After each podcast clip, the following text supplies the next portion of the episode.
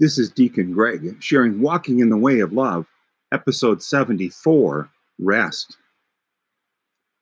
Yesterday and today are days of rest for me. Like so many of you, there comes a time when exhaustion begins to set in. There has been a lot happening lately. Tuesday, I began getting blisters on my arms. Of course, the first thing that comes to mind is COVID. I canceled everything, did research on the internet, and made some phone calls to the test center and my doctor.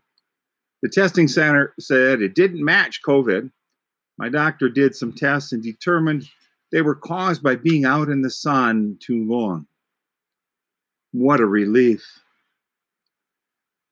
Afterwards, it was strange to realize how tense I had been between when the blisters first started showing up and when I left the doctor's office. I had participated in a peaceful protest uh, march on Sunday. I guess because, like you, I stayed at home out of the sun for so long that the couple hours of the sun on Sunday was too much. But even if I knew that this would happen, I would have been part of the protest. The issue of racial injustice is too important to ignore.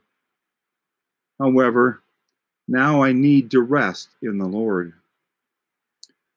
I put aside what I had been doing and did something else. However, I still took time to be with God. It was the warmth and comfort of God that has allowed me to re energize and be ready to continue moving forward in a more focused way. When you become worn down, stressed out, overloaded, exhausted, take time to do something different and rest in the Lord. It is through Him that we live and move and have our being.